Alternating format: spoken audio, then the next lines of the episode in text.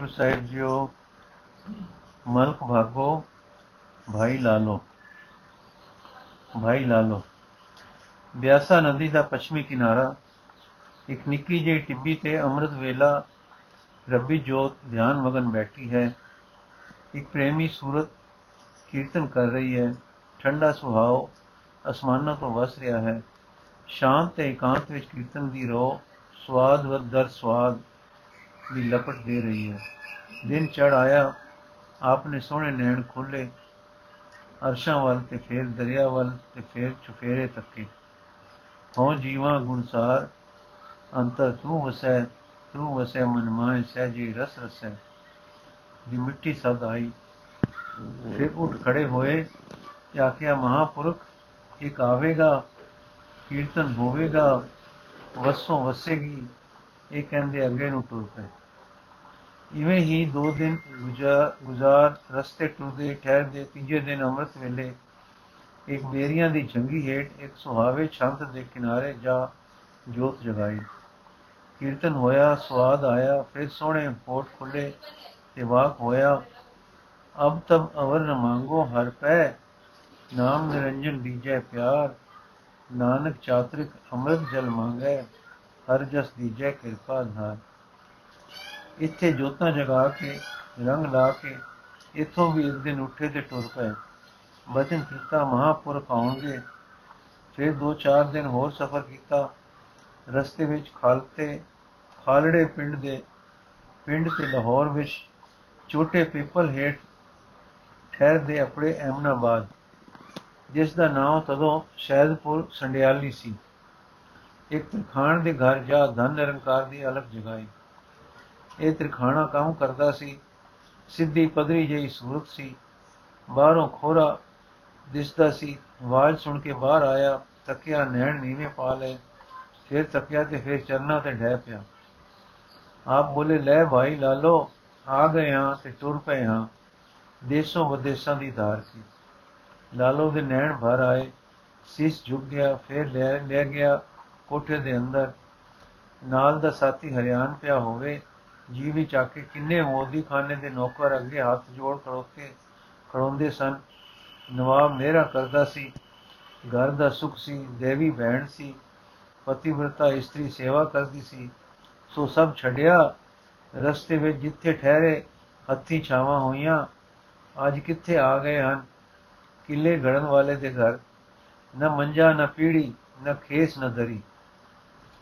ਇੰਨੇ ਨੂੰ ਲਾਲੋ ਨੇ ਬਾਹਰੋਂ ਜਾ ਕੇ ਇੱਕ ਪਲਗੀਰੀ ਜਿਹੀ ਆਂਦੀ ਤੇ ਸ੍ਰੀ ਗੁਰੂ ਜੀ ਨੂੰ ਉਸ ਪਰ ਬਿਠਾਇਆ। ਕਿੰਨਾ ਚਿਰ ਦਵੱਲੀ ਕੋਈ ਗੱਲ-ਬਾਤ ਨਹੀਂ ਹੋਈ।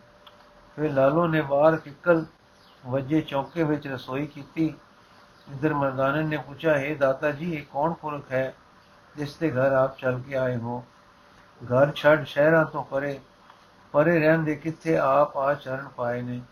ਆਪ ਹੱਸ ਕੇ ਬੋਲੇ, ਅਸੀਂ ਭਗਤੀ ਦੇ ਘਰ ਆਏ ਹਾਂ ਮਰਦਾਨਿਆ। ਧਰਮ ਕਿਰਤ ਦੇ ਘਰ ਆਏ ਹਾਂ। ਜਿੱਥੇ ਕਿਰਤ ਹੈ ਧਰਮ ਦੀ, ਪਰ ਨਾਲ ਹੀ ਮਨ ਚਾਨਣੇ ਵਿੱਚ ਹੈ, ਸੋਝੀ ਵਿੱਚ ਹੈ। ਇੰਨੇ ਨੂੰ ਭੋਜਨ ਤਿਆਰ ਹੋ ਗਿਆ। ਲਾਲੋ ਨੇ ਆ ਕੇ ਕਿਹਾ, ਚੌਕੇ ਵਿੱਚ ਚਲੋ ਤੇ ਭੋਜਨ ਪਾਓ। ਸ਼੍ਰੀ ਗੁਰੂ ਜੀ ਨੇ ਆਖਿਆ, ਲਾਲੋ, ਸਾਰੀ ਧਰਤੀ ਚੌਕਾ ਹੈ ਤੇ ਸੱਚ ਵਿੱਚ ਰਤਿਆਂ ਸਾਰੀ ਸੁਚ ਹੋ ਜਾਂਦੀ ਹੈ। ਤੂੰ ਭੋਜਨ ਇੱਥੇ ਹੀ ਲਿਆ ਜਾਂ ਲਾਲੋ ਕੋਦਰੇ ਦੀ ਰੋਟੀ ਤੇ ਸਾਗ ਲੈ ਆਇਆ ਤਾਂ ਮਰਦਾਨਾ ਜੀ ਵਿੱਚ ਆਖੇ ਕਿੱਥੇ ਆ ਗਏ? ਇਹ ਸੁੱਕੀ ਰੋਟੀ ਤੇ ਮੇਰਾ ਸੰਗ। ਪਰ ਚੰਗਾ ਜੋ ਗੁਰੂ ਜੀ ਨੂੰ ਭਾਵੇ ਸੋ ਪ੍ਰਵਾਨ। ਖਾ ਮਨਾ, ਖਾ ਤੇ ਖੁਸ਼ ਹੋ ਕੇ ਖਾ। ਇਹ ਵਿਹਾਰ ਕੀ ਰੋਟੀ ਖਾ ਦਿਓਸ ਤਾਂ ਅੰਮ੍ਰਿਤ ਦਾ ਸਵਾਦ ਆਇਆ। ਜਦ ਸਤਗੁਰਾਂ ਨੇ ਵੀ ਪ੍ਰਸ਼ਾਦ ਛਕ ਲਿਆ, ਤਾਂ ਲਾਲੋ ਨੇ ਚਰਨਾਂ ਤੇ ਮੱਥਾ ਟੇਕਿਆ। ਸਤਗੁਰ ਨੇ ਮਿਹਰ ਕੀਤੀ ਕਿ ਲਾਲੋ ਦੀ ਭਗਤੀ ਤੇ ਸਾਧਨਾ ਵਾਲੀ ਬ੍ਰਿਤੀ ਅਡੋਲ ਆਤਮ ਰਸ ਵਿੱਚ ਭਿਜੀ ਵਿਜ ਗਈ। ਦੋ ਤਰੇ ਦਿਨ ਇਸੇ ਤਰ੍ਹਾਂ ਇਸੇ ਘਰ ਵਿੱਚ ਰਹਿ ਕੇ ਫਿਰ ਟੁਰਨ ਲੱਗੇ ਤਾਂ ਲਾਲੋ ਨੇ ਨੈਣ ਭਰ ਕੇ ਬੇਨਤੀ ਕੀਤੀ ਕਿ ਕੁਝ ਦਿਨ ਹੋਰ ਠਹਿਰੋ। ਜੋ ਮਿਹਰ ਕੀਤੀ ਨੇ, ਇਸ ਨੂੰ ਹੋਰ ਵਧਾਓ ਤੇ ਹੋਰ ਤੁਠੋ। ਉਸ ਦੀ ਪ੍ਰੇਮ ਭਾਵਨਾ ਪਰ ਪ੍ਰਸੰਨ ਹੋ ਕੇ ਆਪ ਹੋਰ ਸਮਾਂ ਉੱਤੇ ਠਹਿਰ ਪਏ। ਰਾਤ ਲਾਲੋ ਦੇ ਕੋਠੇ ਆ ਜਾਣਾ ਤੇ ਸਵੇਰੇ ਬਾਹਰ ਚਲੇ ਜਾਣਾ ਤੇ ਸਾਰਾ ਦਿਨ ਰੋੜਾਂ ਜਾਂ ਰੇਤੇ ਦੀ, ਦੇ ਥੜਿਆਂ ਤੇ ਕਿਸੇ ਰੰਗ ਵਿੱਚ ਮਗਨ ਬੈਠੇ ਰਹਿਣਾ। ਥੋੜੇ ਦਿਨ ਮਗਰੋਂ ਮਰਦਾਨਾ ਤਾਂ ਗਰਜਿਆਂ ਦੀ ਖਬਰ ਸੁਣ ਲੈਣ ਤਲਵੰਡੀ ਨੂੰ ਚਲਾ ਗਿਆ, ਪਰ ਸ੍ਰੀ ਗੁਰੂ ਜੀ ਉੱਥੇ ਹੀ ਰਹੇ। ਇੰਨੇ ਚਿਰ ਤੱਕ ਨਗਰ ਵਿੱਚ ਇਹ ਗੱਲ ਪ੍ਰਸਿੱਧ ਹੋ ਗਈ ਕਿ ਤਲਵੰਡੀ ਦਾ ਵੇਦੀ ਕੁਲ ਦਾ ਇੱਕ ਖੱਤਰੀ ਸ਼ੂਦਰ ਦੇ ਘਰ ਰਹਿੰਦਾ ਹੈ, ਔਰ ਉਸ ਦੇ ਹੱਥ ਦੀ ਰੋਟੀ ਖਾਂਦਾ ਹੈ, ਇੱਕ ਮਿਰਾਸੀ ਵੀ ਨਾਲ ਹੀ ਰਹਿੰਦਾ ਹੈ। ਮਰਦਾਨਾ ਕਦੀ ਕਿਸੇ ਕੰਮ ਸ਼ਹਿਰ ਜਾਵੇ ਤਾਂ ਲੋਕੀ ਉਸ ਨੂੰ ਪੁਰਾਈਏ ਦਾ ਡੂਮ ਜਾਂ ਮਿਰਾਸੀ ਆਖਿਆ ਕਰਨ। ਇਹ ਖੁਣਸ ਹੋਰ ਵੀ ਪੱਦੀ ਜਦੋਂ ਕਿ ਦੋ ਚਾਰ ਬ੍ਰਾਹਮਣ ਗੁਰੂ ਜੀ ਨੂੰ ਸਮਝਾਉਣ ਗਏ ਤਾਂ ਉਹਨਾਂ ਨਾਲ ਵਾਕ ਕਰਕੇ ਨਿਰੁੱਤਰ ਹੋ ਕੇ ਮੁੜੇ। ਪਰੰਤੂ ਕਦੀ ਕਈ ਹਿੰਦੂ ਮੁਸਲਮਾਨ ਕੀਰਤਨ ਤੇ ਬਚਨ ਸੁਣ ਕੇ ਸਰਦਾਵਾਨ ਵੀ ਹੋ ਗਏ। ਇੱਥੇ ਗੁਰੂ ਜੀ ਨਾਨਕ ਤਪਾ ਕਰਕੇ ਪ੍ਰਸਿੱਧ ਹੋਏ। ਮੁਸਲਮਾਨ ਕਈ ਨਾਨਕ ਸ਼ਾਹ ਕਰਕੇ ਗੱਲ ਕਰਦੇ ਸੀ। ਜੋ ਦੂਰ ਨੇੜੇ ਦੇ ਗਿਰਾਵਾਂ ਦੇ ਲੋਕਾਂ ਦਾ ਆਉਣਾ, ਸਤਸੰਗ ਕਰਨਾ ਤੇ ਸਿੱਖਿਆ ਲੈ ਕੇ ਜੀਵਨ ਸੁਧਾਰਨਾ ਸ਼ੁਰੂ ਹੋ ਗਿਆ। ਬ੍ਰਾਹਮਣਾ ਮੁਲਾਣਿਆਂ ਨੂੰ ਹੁਣ ਖੁਣ ਸੁੱਟ ਖਲੋਕੀ ਇਹ ਤਾਂ ਇੱਥੇ ਹੀ ਡੇਰਾ ਲਾ ਬੈਠਾ ਹੈ ਤੇ ਲੋਕੀ ਸ਼ਰਧਾਵਾਨ ਹੁੰਦੇ ਜਾਂਦੇ ਹਨ। ਸਾਡੀ ਵੱਲੋਂ ਲੋਕੀ ਕਿਤੇ ਉਪਰਾਮ ਨਾ ਹੋ ਜਾਣ। ਸੋ ਉਹਨਾਂ ਨੇ ਉਸ ਥਾਂ ਦੇ ਨਵਾਬ ਤੇ ਉਸ ਦੇ ਕਾਰਦਾਰ ਮਲਕ ਭਾਗੂ ਖੱਤਰੀ ਨੂੰ ਚੁਗਲੀਆਂ ਨਾਲ ਚੌਣਾ ਆਰੰਭ ਕੀਤਾ। ਦੋ ਚਾਰ ਵੇਰੀ ਸਤਗੁਰੂ ਜੀ ਨੂੰ ਉਠਾਉਣ ਲਈ ਚੋਰੀ ਛਪੀ ਆਦਮੀ ਵੀ ਘਲੇ। ਔਰ ਉਹਨਾਂ ਦੀ ਦਿਵਯ ਮੂਰਤੀ ਦੇ ਪ੍ਰਭਾਵ ਭਰੇ ਸਰੂਪ ਦੇ ਅੱਗੇ ਕਿਸੇ ਦਾ ਹਿਆ ਨਾ ਪਿਆ, ਬੇਅਦਬੀ ਦੇ ਵਾਕ ਤੱਕ ਵੀ ਉਚਾਰਨ ਦਾ ਅੰਤ ਮਲਕ ਭਾਗੋ ਦੇ ਘਰ ਕੋਈ ਸਮਾਗਮ ਦਾ ਦਿਨ ਆ ਗਿਆ। ਉਸਨੇ ਸਾਰੇ ਸਾਧੂਆਂ, ਬ੍ਰਾਹਮਣਾਂ ਦਾ ਬ੍ਰਹਮ ਭੋਜ ਕੀਤਾ। ਤੇ ਗੁਰੂ ਜੀ ਨੇ ਵੀ ਨਿਯੁਕਤਾ ਕਰਿਆ ਪਰ ਇਸ ਬ੍ਰਹਮ ਭੋਜ ਤੇ ਗੁਰੂ ਜੀ ਨਾ ਗਏ। ਬ੍ਰਾਹਮਣਾਂ ਨੂੰ ਮੌਕਿਆਂ ਹੱਥ ਲੱਗਾ। ਲੱਗੇ ਮਲਕ ਨੂੰ ਚੁੱਕਣ ਚਾਉਣ ਕਿ ਦੇਖੋ, ਨਾਨਕ ਤਪਾ ਕਿਹੜਾ ਹੰਕਾਰੀ ਹੈ। ਤੁਹਾਡੇ ਬ੍ਰਹਮ ਭੋਜ ਤੇ ਨਿਯੋਤੇ ਜਾਣੇ ਤੇ ਵੀ ਨਹੀਂ ਆਇਆ। ਸ਼ੂਦਰ ਦੇ ਘਰ ਖਾਂਦਾ ਹੈ ਤੇ ਖੱਤਰੀ ਬ੍ਰਾਹਮਣਾਂ ਦਾ ਨਿਯੋਤਾ ਨਹੀਂ ਮੰਨਦਾ। ਕਿਹੜਾ ਹੰਕਾਰੀ ਹੈ ਤੇ ਕੁਰਤੀ ਦਾ ਪ੍ਰਚਾਰ ਕਰ ਰਿਹਾ ਹੈ। ਬਾਗੋ ਨੇ ਜਦ ਤਸੱਲੀ ਕਰ ਲਈ ਕਿ ਨਿਯੋਤਾ ਗਿਆ ਸੀ ਤੇ ਨਹੀਂ ਆਇਆ। ਤਾਂ ਭਰੇ ਪੀਤੇ ਨੇ, ਗੁਰੂ ਜੀ ਨੂੰ ਸਦਵਾ ਗਲਿਆ ਹੁਣ ਵੀ ਇੱਕ ਬ੍ਰਾਹਮਣ ਹੀ ਸੱਦਣ ਵਾਸਤੇ ਗਿਆ। ਪਰ ਸ੍ਰੀ ਗੁਰੂ ਜੀ ਨੇ ਉਸ ਦਾ ਸੰਦੇਸ਼ ਸੁਣ ਕੇ ਕਿਹਾ, ਅਸੀਂ ਫਕੀਰ ਲੋਕ ਹਾਂ, ਸਾਡਾ ਪਾਤਸ਼ਾਹ ਨਾਲ ਕੀ ਕੰਮ। ਇਹ ਸੁਣ ਕੇ ਬ੍ਰਾਹਮਣ ਨੇ ਹੋਰ ਜਾ ਮਲਕ ਨੂੰ ਸਿੱਖਿਆ ਕਿ ਦੇਖੋ, ਹੁਣ ਵੀ ਆਕਰ ਵਿੱਚ ਹੈ, ਤੁਹਾਡੇ ਸੱਦੇ ਤੇ ਵੀ ਨਹੀਂ ਆਇਆ। ਮੈਂ ਬਥੇਰਾ ਸਮਝਾਇਆ, ਉਹ ਕਹਿੰਦਾ ਕਿ ਸਾਨੂੰ ਮਲਕ ਨਾਲ ਕੋਈ ਕੰਮ ਨਹੀਂ ਹੈ। ਇਹਦੇ ਸਤਗੁਰੂ ਜੀ ਇਹ ਕਹਿ ਕੇ ਬਾਹਰ ਉਦਿਆਨ ਨੂੰ ਚਲੇ ਗਏ ਸਨ। ਪਿੱਛੇ ਭਾਈ ਲਾਲੋ ਦੇ ਘਰ ਥੋੜੇ ਜਿਹੇ ਪਿਆਰ ਵਾਲੇ ਸਜਣਾ ਦਾ ਇਕੱਠ ਹੋਇਆ ਕਿ ਇਹ ਗੱਲ ਭਲੀ ਨਾ ਹੋਈ, ਜੋ ਸਤਗੁਰੂ ਜੀ ਨਾਲ ਹਾਕਮ ਦੀ ਛਿੜ ਪਈ। ਇਹ ਲੋਕ ਅੰਨੇ ਹੁੰਦੇ ਹਨ। ਰੱਬੀ ਰੰਗ ਦੀ ਸੋਝੀ ਤੋਂ ਕੋਰੇ ਰਾਮ ਰਾਜ ਮਦ ਵਿੱਚ ਮਸਤ ਇਹ ਕਾਰਨ ਜ਼ੁਲਮ ਕਰ ਦਿੰਦੇ ਹਨ। ਕਿਤੇ ਮਲਕ ਇਸ ਨੂਰ ਇਲਾਹੀ ਤੇ ਰੱਬੀ ਜੋਤ ਨੂੰ ਕੋਈ ਤਸੀਹਾ ਨਾ ਦੇ ਦੇਵੇ। ਇਹਨਾਂ ਸੋਚਾਂ ਵਿੱਚ ਨਿੱਕੇ ਨਿੱਕੇ ਨਵੇਂ ਜਾਗੇ ਦਿਲਾਂ ਵਿੱਚੋਂ ਪਿਆਰ ਦੀ ਡੂੰਗੀ ਜਰਨਾਟ ਛੜੀ ਕਈ ਇੱਕ ਉਪਾਅ ਸੋਚੇ, ਪਰ ਨੇਪਰੇ ਨਾ ਚੜਦੇ ਦਿਸੇ। ਸੰਜਾ ਨੂੰ ਜਦ ਗੁਰੂ ਜੀ ਘਰ ਆਏ ਤਾਂ ਗੱਲਬਾਤ ਸੁਣੀ, ਤਾਂ ਬੋਲੇ, ਕੋਈ ਫਿਕਰ ਨਾ ਕਰੋ ਉਹ ਨਿਰੰਕਾਰ ਜਿਸ ਦੇ ਅਸੀਂ ਹਾਂ, ਆਪੇ ਸਭ ਕੁਝ ਕਰੇਗਾ। ਨਾਮ ਜਪੋ, ਨਿਰਭਉ ਦੇ ਰੰਗ ਵਿੱਚ ਰਤੇ ਰਹੋ। ਇਸ ਤਰ੍ਹਾਂ ਦੇ ਵਾਕ ਆਪ ਆਖਦੇ ਸਨ ਕਿ ਨੂਰਾਨੀ ਚਿਹਰਾ ਚਮਕਦਾ ਸੀ। ਉਧਰ ਨਿਰਾਸ਼ ਦਿਲਾਂ ਵਿੱਚ ਭਰੋਸਾ ਵੱਜਦਾ ਸੀ। ਮਲਕ ਭਾਗੋ ਅਗਲੇ ਦਿਨ ਮਰਗ ਭਾਗੋ ਦੇ ਗੱਲੇ ਹੋਏ ਪੰਜ ਸਰਕਾਰੀ ਆਦਮੀ ਆਏ ਕਿ ਕਾਰਦਾਰ ਸਾਹਿਬ ਨੇ ਹੁਕਮ ਦਿੱਤਾ ਹੈ ਕਿ ਆਪ ਉਹਨਾਂ ਪਾਸ ਕਚਹਿਰੀ ਹਾਜ਼ਰ ਹੋਵੋ।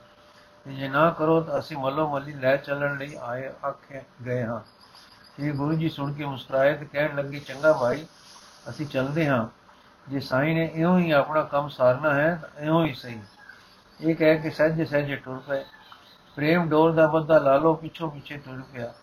ਹੋਰ ਵੀ ਦੋ ਚਾਰ ਪਿਆਰ ਵਾਲੇ ਸਜਣਾ ਨੂੰ ਪਤਾ ਲੱਗਾ ਤਾਂ ਉਹ ਵੀ ਕਚਹਿਰੀ ਪਹੁੰਚ ਗਏ। ਕੁਝ ਤਮਾਸ਼ਮੀਨ ਵੀ ਜਾ ਆਪਣੇ। ਅੱਗੇ ਸਭਾ ਲੱਗੀ ਹੋਈ ਸੀ।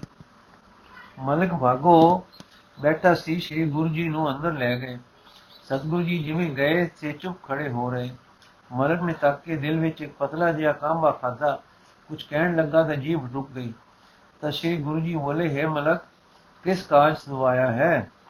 ਫਕੀਰਾਂ ਨਾਲ ਕੀ ਕੰਮ ਹੈ? ਮਲਕ ਨੇ ਬਿਬਲਾ ਕੇ ਆਖਿਆ, ਆਪ ਨੂੰ ਸਾਧੂ ਜਾਣ ਕੇ ਬ੍ਰਹਮ ਭੋਜ ਤੇ ਬੁਲਾਇਆ ਸੀ। ਬ੍ਰਹਮ ਭੋਜ ਵਿੱਚ ਕੀ ਦੋਸ਼ ਸੀ ਕਿ ਨਹੀਂ ਆਏ ਹੋ? ਗੁਰੂ ਜੀ, ਅਸੀਂ ਫਕੀਰ ਹਾਂ। ਸਾਈਂ ਜਿੱਥੇ ਦੇ ਜੇ ਹੀ ਦਿੰਦਾ ਹੈ, ਖਾ ਲੈਂਦੇ ਹਾਂ। ਮਲਕ, ਫਿਰ ਮੇਰੇ ਘਰ ਖਾਣ ਦਾ ਕੀ ਦੋਸ਼ ਸੀ? ਗੁਰੂ ਜੀ, ਤੇਰੇ ਘਰ ਅਨੇਕਾਂ ਖਾ ਗਏ, ਇੱਕ ਨਾ ਖਾ ਗਿਆ ਤਾਂ ਕੀ?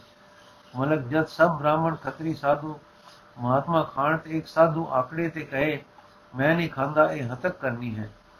ਗੁਰੂ ਗੁਰੂ ਜੀ, ਫਕੀਰ ਕਿਸੇ ਦੇ ਅਪਮਾਨ ਵਿੱਚ ਨਹੀਂ ਹੁੰਦਾ। ਦਾਨੀ ਦਾਨ ਕਰਦਾ ਹੈ, ਕਰੇ।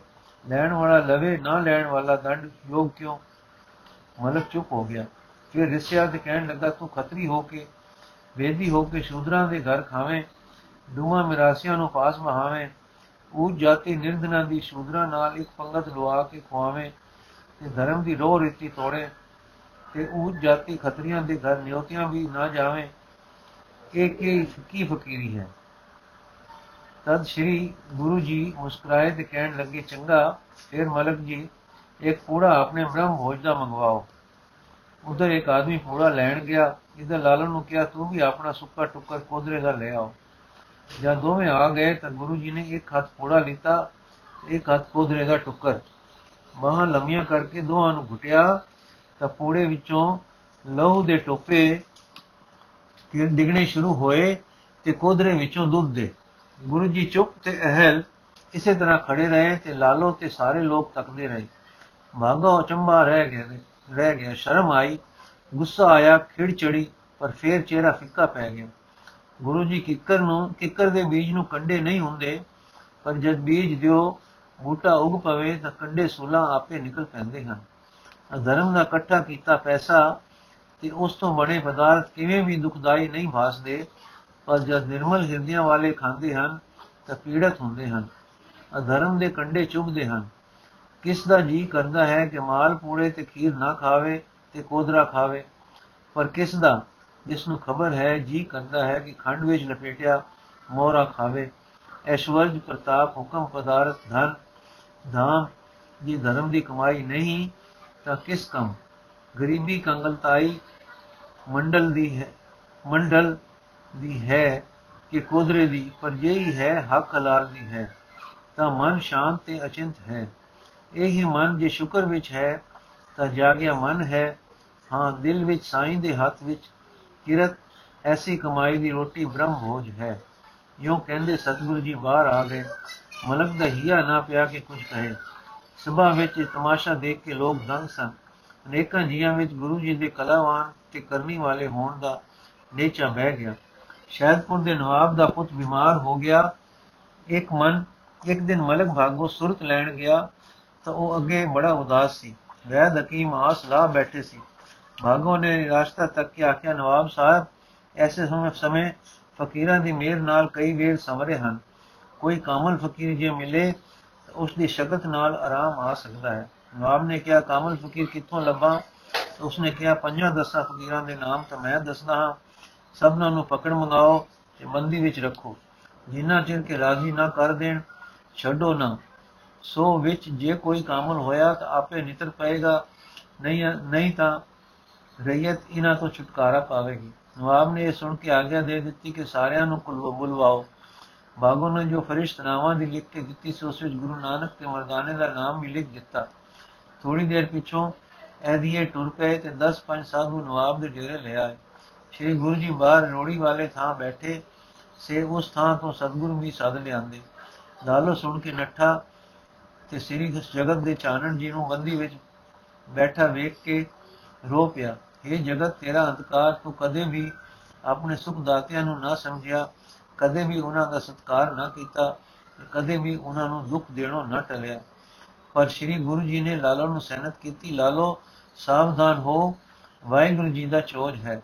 ਇਹਨਾਂ ਨੂੰ ਨਵਾਬ ਆ ਗਿਆ ਤੇ ਆਖਣ ਲੱਗਾ, ਸਾਈਂ ਦੇ ਫਕੀਰੋ, ਮੇਰਾ ਪੁੱਤ ਬਿਮਾਰ ਹੈ। ਇਸ ਲਈ ਦੁਆਏ ਖੈਰ ਕਰੋ। ਜੋ ਅੱਲਾ ਮਿਹਰ ਕਰੇ ਤੇ ਉਸ ਉਹ ਵੱਲ ਹੋ ਜਾਵੇ। ਗੁਰੂ ਜੀ ਕਦੇ ਕਿੱਕਰ ਨੂੰ ਅੰਗੂਰ ਲੱਗੇ ਹਨ। ਨਵਾਬ ਫਕੀਰ, ਸਾਈਂ ਕਦੇ ਨਹੀਂ। ਗੁਰੂ ਜੀ ਜ਼ੋਰ ਨੂੰ ਖੈਰ ਦਾ ਫਲ ਕਿੱਕੂ ਲੱਗੇ। ਨਵਾਬ, ਮੈਂ ਨਹੀਂ ਸਮਝਿਆ।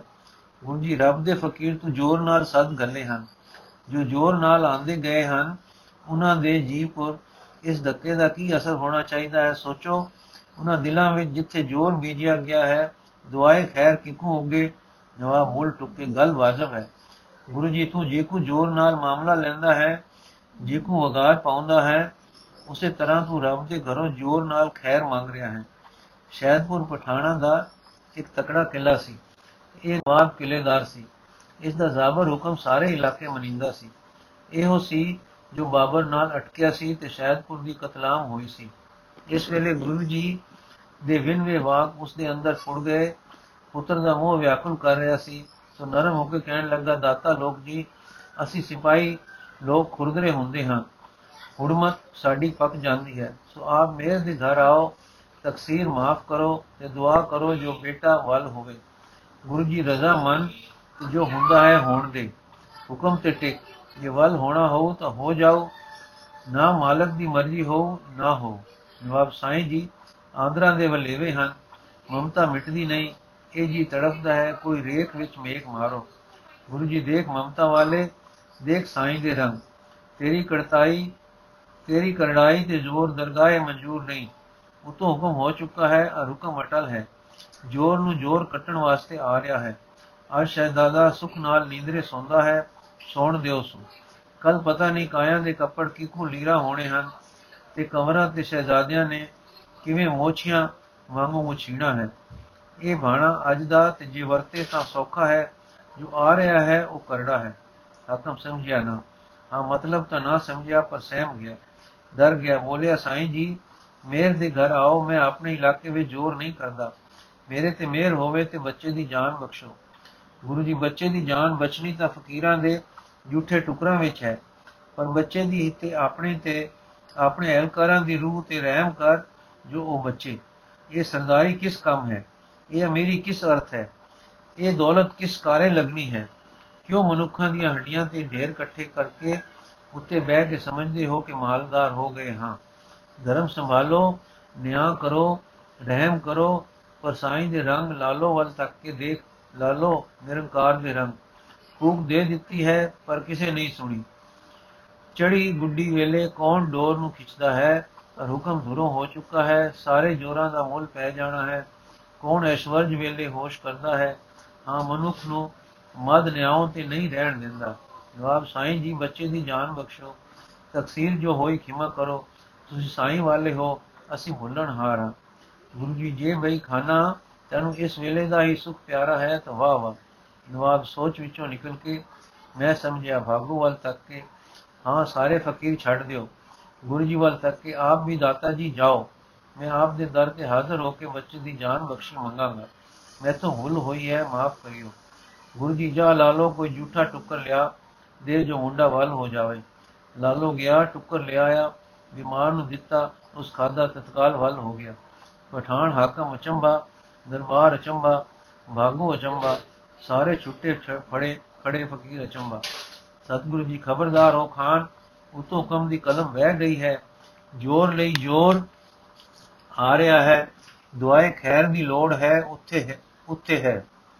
ਕਰੋ ਜੇ ਕੁਝ ਬਣਦਾ ਹੈ, ਖਲਕਤ ਰੱਬ ਦੀ ਹੈ, ਧਰਮ ਕਿਰਤ ਸਭ ਦਾ ਕੀਤਾ ਹੈ, ਜ਼ੋਰ ਜ਼ੁਲਮ ਰੱਬੀ ਹੁਕਮ ਦੇ ਉਲਟ ਹੈ। ਨਵਾਬ ਨਾ ਸਮਝਿਆ, ਉਹ ਜੋਤਾ ਕਿ ਮੈਨੂੰ ਨਿਆਂ ਕਰਨ ਲਈ ਕਹਿੰਦੇ ਹਨ ਸੋ ਮੈਂ ਕਰਦਾ ਹਾਂ ਤੇ ਕਰਾਂਗਾ। ਪਰ ਉਸ ਦਾ ਨਿਆਂ ਵੀ ਇੱਕ ਧੱਕਾ ਹੀ ਸੀ। ਉਂਝ ਤਾਂ ਪਠਾਣਾ ਦਾ ਸਾਰਾ ਰਾਜ ਹੀ ਪਰਜਾ ਲਈ ਕਸ਼ਟ ਰੂਪ ਸੀ। ਗੁਰੂ ਜੀ ਨੇ ਫਿਰ ਗੋ ਨਹੀਂ ਕੀਤਾ। ਮਸਤਾਨੇ ਰੰਗ ਤੇ ਚੁੱਪ ਟੁਰ ਆਏ। ਰੋੜੀ ਜਾ ਬੈਠੇ। ਲਾਲੋ ਨੇ ਪੁੱਛਿਆ, ਬਾਦਸ਼ਾਹ, ਅੱਜ ਕੀ ਅਗਮ ਦੀ ਬੋਲੇ ਹੋ?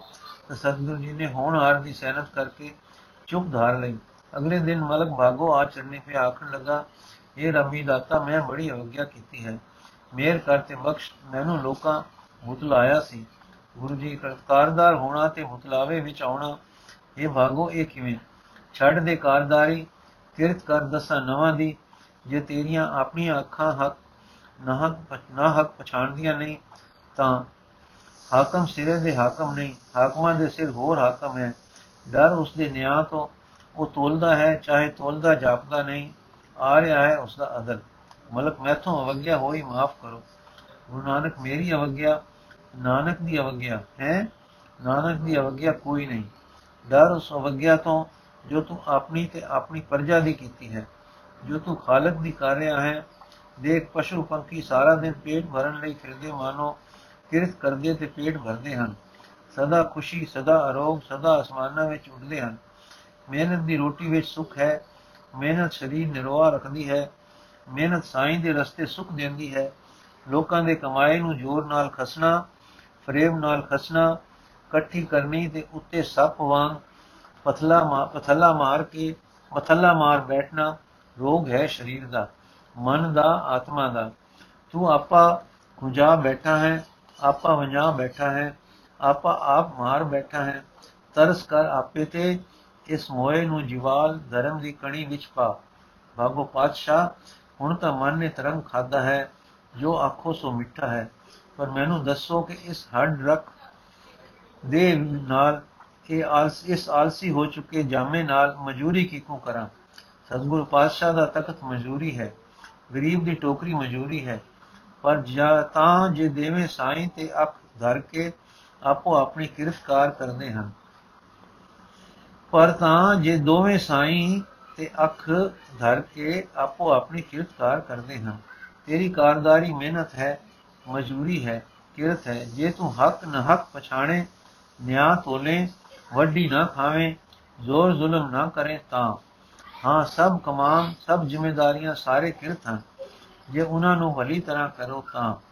ਚਾਹੋ ਕਿਤਾ ਮਿਲਿਆ ਹੈ, ਚਾਹੇ ਆਪ ਚਾਇਆ ਹੈ, ਪੈਮਾਨਗੀ ਸਭਨਾ ਕਿਤਿਆਂ ਦੀ ਸਤਿਆ ਨੂੰ ਮਾਰਦੀ ਹੈ। ਮਜ਼ਦੂਰ ਦੀ ਟੋਕਰੀ, ਬਾਣੀਆਂ ਦੀ ਤਕੜੀ, ਕਾਰਦਾਰ ਦਾ ਕਰਤਕ ਰਾਜੇ ਦਾ ਨਿਆਂ ਕਰਨਾ ਤੇ ਸਾਧੂ ਦੀ ਸੁਭ ਮਤ ਦਾਨ ਦੇਣੀ ਸਭ ਕਿਰਤ ਹੈ ਜੇ ਪੈਮਾਨਗੀ ਨਹੀਂ ਤਾਂ ਹਾਂ ਸਾਰਾ ਕੁਝ ਬੰਦਗੀ ਹੋ ਜਾਂਦਾ ਹੈ ਜੇ ਹਿਰਦੇ ਸਾਈਂ ਰੱਖ ਕੇ ਕਰੋ ਜੋ ਕਿਛ ਜੋ ਕਿਛ ਕੀ ਕਰਨਾ ਸਾਡੇ ਹਿੱਸੇ ਸਾਈਂ ਵੀ ਵੰਡ ਵਿੱਚ ਭਾਗਾ ਨਾਲ ਕਿ ਉਸ ਦੀ ਚੋਣ ਨਾਲ ਕਿ ਕਿਸੇ ਦੀ ਮਿਹਰ ਨਾਲ ਆਇਆ ਹੈ ਆਪਣਾ ਲਹੂ ਨਿਚੋੜ ਕੇ ਖੇਤੀ ਕਰਕੇ ਸਰਕਾਰੀ ਮਾਮਲਾ ਭਰ ਕੇ ਜਿਸ ਰਾਖ ਪਾਸ ਮਸਾ ਸਾਲ ਦੇ ਟੁੱਕਰ ਰਹਿ ਜਾਂਦੇ ਹਨ ਉਸ ਨੂੰ ਡਰਾ ਧਮਕਾ ਕੇ ਉਸ ਤੋਂ ਕੁਝ ਹੋਰ ਲੈਣਾ ਉਸ ਦਾ ਲਹੂ ਨਿਚੋੜਨਾ ਹੈ। ਜੇ ਉਹ ਪਸ਼ੂ ਦੀ ਗਿੱਚੀ ਵੱਢ ਕੇ ਰਤ ਚੋ ਲਈ ਤੇ ਕਿਸੇ ਦੀ ਕਿਰਤ ਵਿੱਚੋਂ ਜ਼ੋਰ, ਛਲ ਨਾਲ ਲੈਣਾ ਰਤ ਨਿਚੋੜਨਾ ਹੈ। ਭਲਾ ਤੇਰਾ ਬ੍ਰਹਮ ਭੋਜ ਸਾਈਂ ਖਾ ਸਕਦਾ ਹੈ, ਸਾਈਂ ਦੇ ਦਰ ਦੇ ਪਿਆਸੇ ਖਾ ਸਕਦੇ ਹਨ। ਜਦ ਕਿ ਗ੍ਰਾਹੀ ਗ੍ਰਾਹੀ ਵਿੱਚ ਹਾਵੇ ਤੇ ਰੋਣ ਦੀ ਜੀਣੀ ਬਾਣੀ ਹੈ ਤੇ ਰਤ ਦੇ ਟੋਪੇ ਤਰਪਦੇ ਹਨ, ਤੇਰੇ ਬ੍ਰਹਮ ਭੋਜ, ਤੇਰੇ ਦਾਨ ਤੇਰੇ ਸਵਾਦ ਸ਼ਰਾਦ ਤੇਰੇ ਜਗ ਆਪਣੀ ਉਜਾਗਰੀ ਵਾਸਤੇ ਹਨ। ਆਪਣੇ ਪਾਪਾਂ ਦੇ ਕੱਜਣ ਹਨ। ਲਹੂ ਦੇ ਚੁੰਚਿਆਂ ਉੱਤੇ ਛੱਪਰ ਛਾਉਣੇ ਹਨ। ਸ਼ੌਕ ਹੈ ਉਹਨਾਂ ਤੇ ਜੋ ਇਸ ਪੁੰਨ ਦੇ ਧਾਨ ਨੂੰ ਖਾਂਦੇ ਹਨ। ਸ਼ੌਕ ਹੈ ਉਹਨਾਂ ਤੇ ਜੋ ਇਸ ਅੰਤੇ ਪਲ ਕੇ ਸਾਧੂ ਬ੍ਰਾਹਮਣ ਤੇ ਤਪਸਵੀ ਪਾਉਂਦੇ ਹਨ। ਦੋਸ਼ ਸੜ ਗਿਆ, ਦੇਸ਼ ਸੜ ਉਠਿਆ ਹੈ। ਜ਼ੁਲਮ ਹੇਠ ਭਾਗੋ, ਪਰਜਾ ਕੁਲਾ ਉਠੀ ਹੈ। ਜ਼ੋਰ ਹੇਠ। ਦੂਰੋਂ ਹੁਕਮ ਹੋ ਗਿਆ ਹੈ, ਕਰਤਾ।